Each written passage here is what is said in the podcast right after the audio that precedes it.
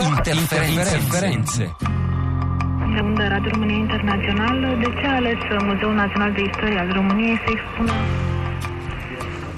11, 14 minuti e 46 secondi è arrivato il momento del nostro appuntamento settimanale con interferenze con Andrea Borgnino che ci ha raggiunto in studio. Buongiorno Andrea. Buongiorno Luigi, buongiorno agli ascoltatori. E questa volta i suoni che ci porta Andrea sono i suoni, possiamo dirlo, della madre di tutte le radio, la più antica, la più globale, quella che ha più ascoltatori che adesso addirittura ha fatto sapere questa settimana Andrea punta a raddoppiare la sua audience. Sì, a raddoppiare la audience, l'audience attuale di 348 milioni di ascoltatori raggiunti raggiunte attraverso la radio, la tv ed internet, vogliono arrivare a 500 nel 2022. Come vogliono farlo? Con la più grande espansione dagli anni 40.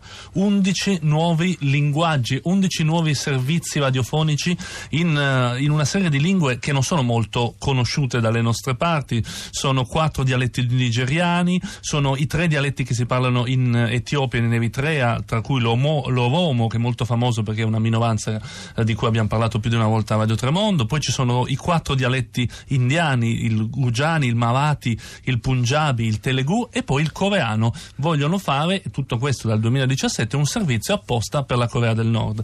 La più grande espansione di questo appunto grande servizio radiofonico dagli anni 40, 1300 nuovi posti di lavoro per la BBC, quindi qualcosa di decisamente storico.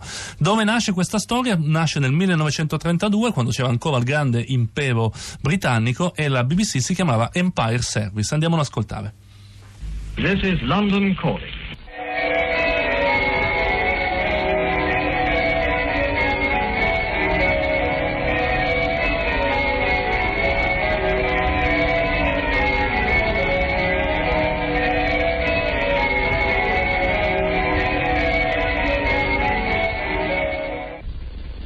This is London.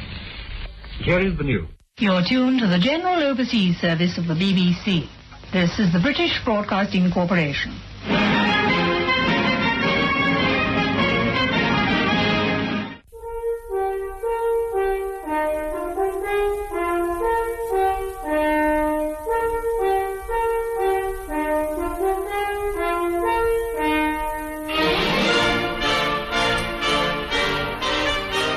Abbiamo ascoltato un mix delle sigle dal 1932, quando si chiamava Empire Service, poi è diventato BBC Overseas Service, cioè il servizio lontano a distanza oltremare nel 1939 e nel 1965 è diventato BBC World Service come lo conosciamo oggi.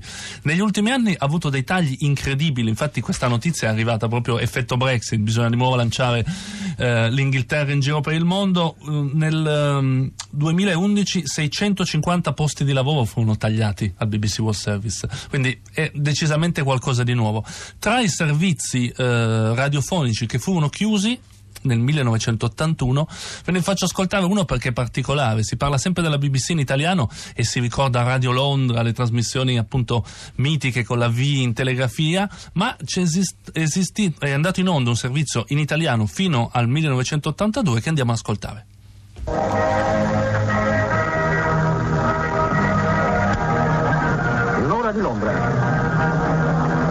Programma in italiano della BBC. Buonasera e buona fine d'anno da Enrico Verdecchia.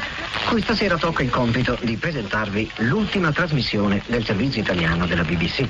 Come sapete il governo britannico, da cui provengono i fondi per il finanziamento dei servizi esteri della BBC, ha dato disposizione ufficiale perché da domani sia posta fine all'ora di Londra.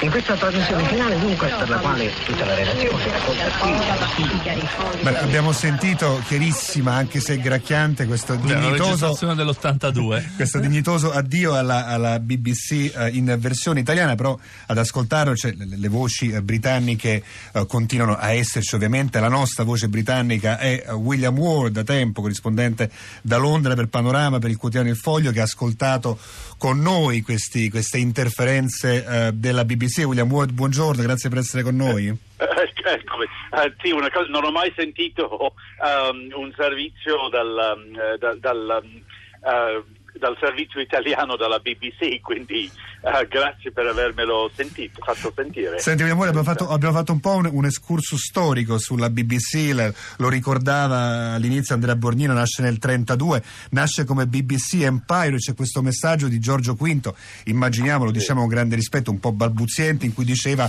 perché nasceva la BBC Empire, perché andavano raggiunti tutti i cittadini britannici ai quattro angoli del mondo. Poi ci sono stati tagli, adesso invece una grande espansione e c'è perché il governo ha deciso di investire nella BBC World Service. Perché? A che cosa serve oggi? Beh, ehm, non è certo legato, come tu avevi, eh, credo, accennato prima, ad un effetto, una sindrome post-Brexit. E, eh, L'ha, l'ha detto Andrea, io però non l'ha detto Andrea. Comunque vai Ecco. avanti.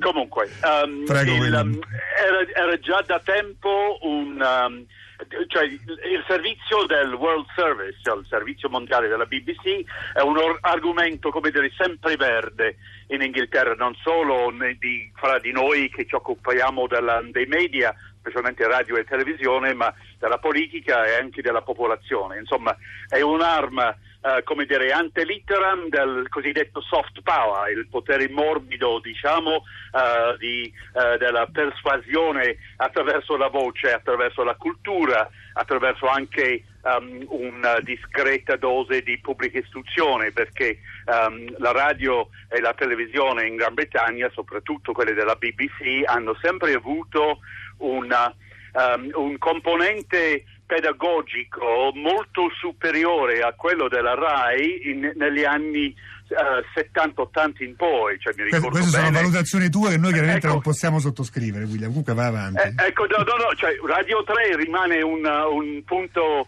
uh, un- come dire, di eccellenza in questo. Poi mi ricordo Va bene, storicamente il, ma- il- il maestro um, uh, Banzi, non è mai troppo tardi, eccetera. Però um, la TV, come la- una volta l'ha descritta la TV inglese, come l'ha descritto una volta memorabilmente il maestro eh, della critica televisiva ehm, Beniamino Placido, ha detto che la TV ehm, inglese sembra un- un'eterna quaresima, mentre quella italiana sembra un'eterna carnevale. Quindi mi rifaccio Una bellissima a- al- sintesi.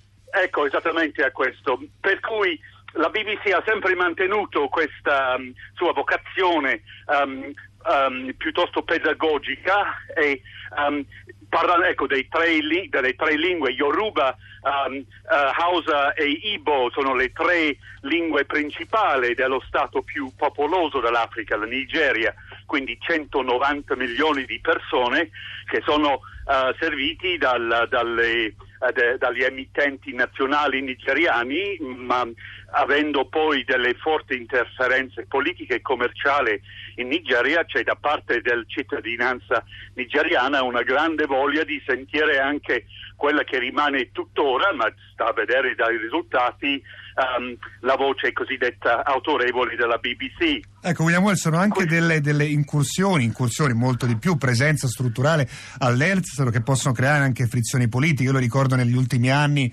con la, la- la- la voce della BBC oscurata in Iran e adesso chiaramente Sì. tentare di avventurarsi in Corea del Nord e sfidare eh, l'emittente di Stato, l'unica possibile eh, sotto il regime di Pyongyang, sarà sicuramente una bella sfida.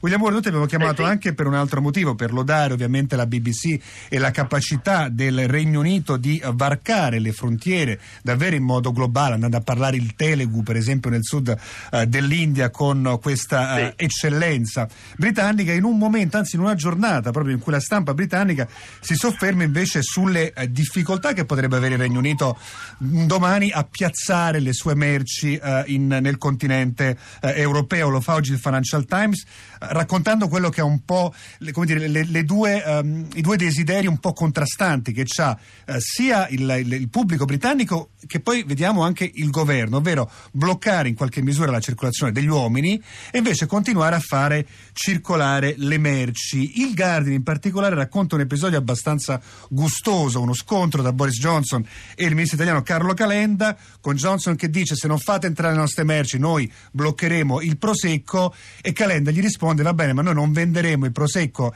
in un solo paese mentre voi non venderete fish and chips in 27 paesi diversi. Come se ne esce William Ward? Come ne può uscire il Regno Unito? Beh, questo soprattutto direi un, um, cioè, trattandosi da Boris Johnson non so molto sul, uh, sulla maniera politica di Carlo Calenda, ma Boris Johnson è famoso per uh, le sue uscite assolutamente non controllate e non Però c'è un problema strutturale al di là della forma, no? C'è un problema di fondo. Sì, uh, assolutamente sì, um, ma il... Um, la maggior parte dei, uh, del prodotto della Gran Bretagna non è, um, non è, proprio materiale, benché dei servizi e la ricchezza dell'economia britannica um, rimane soprattutto in questo, dai servizi finanziari a, a, a, a molti altri.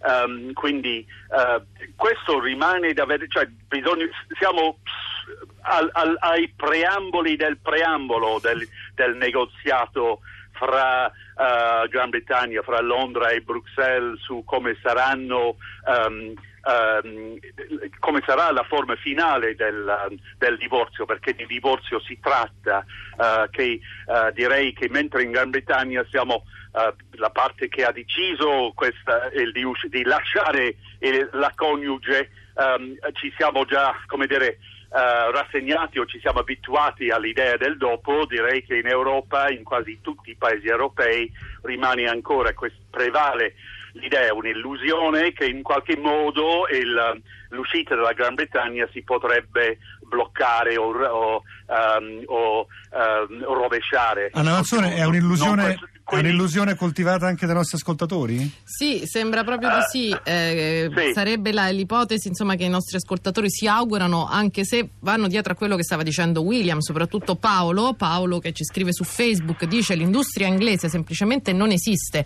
Hanno servizi e finanza, ma di hardware da esportare c'è veramente poco e di qualità discutibile.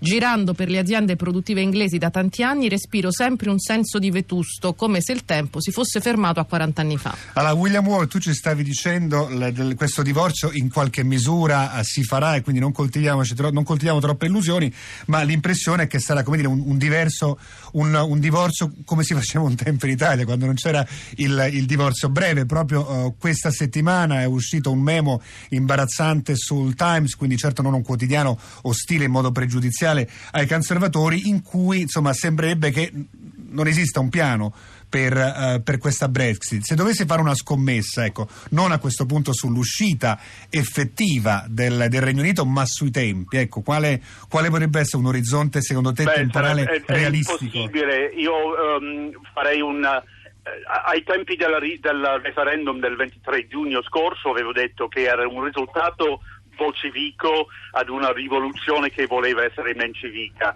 Ecco, cioè la maggior parte dei britannici, io compreso, voleva rimanere all'interno dell'Unione Europea per riformarla per rotamarla eh, da dentro eh, dal momento che è più difficile fare da fuori. Invece ha vinto la tesi eh, leninista di uscire del tutto e dobbiamo comunque lavorare con risultati perché da noi un referendum popolare non si può rovesciare.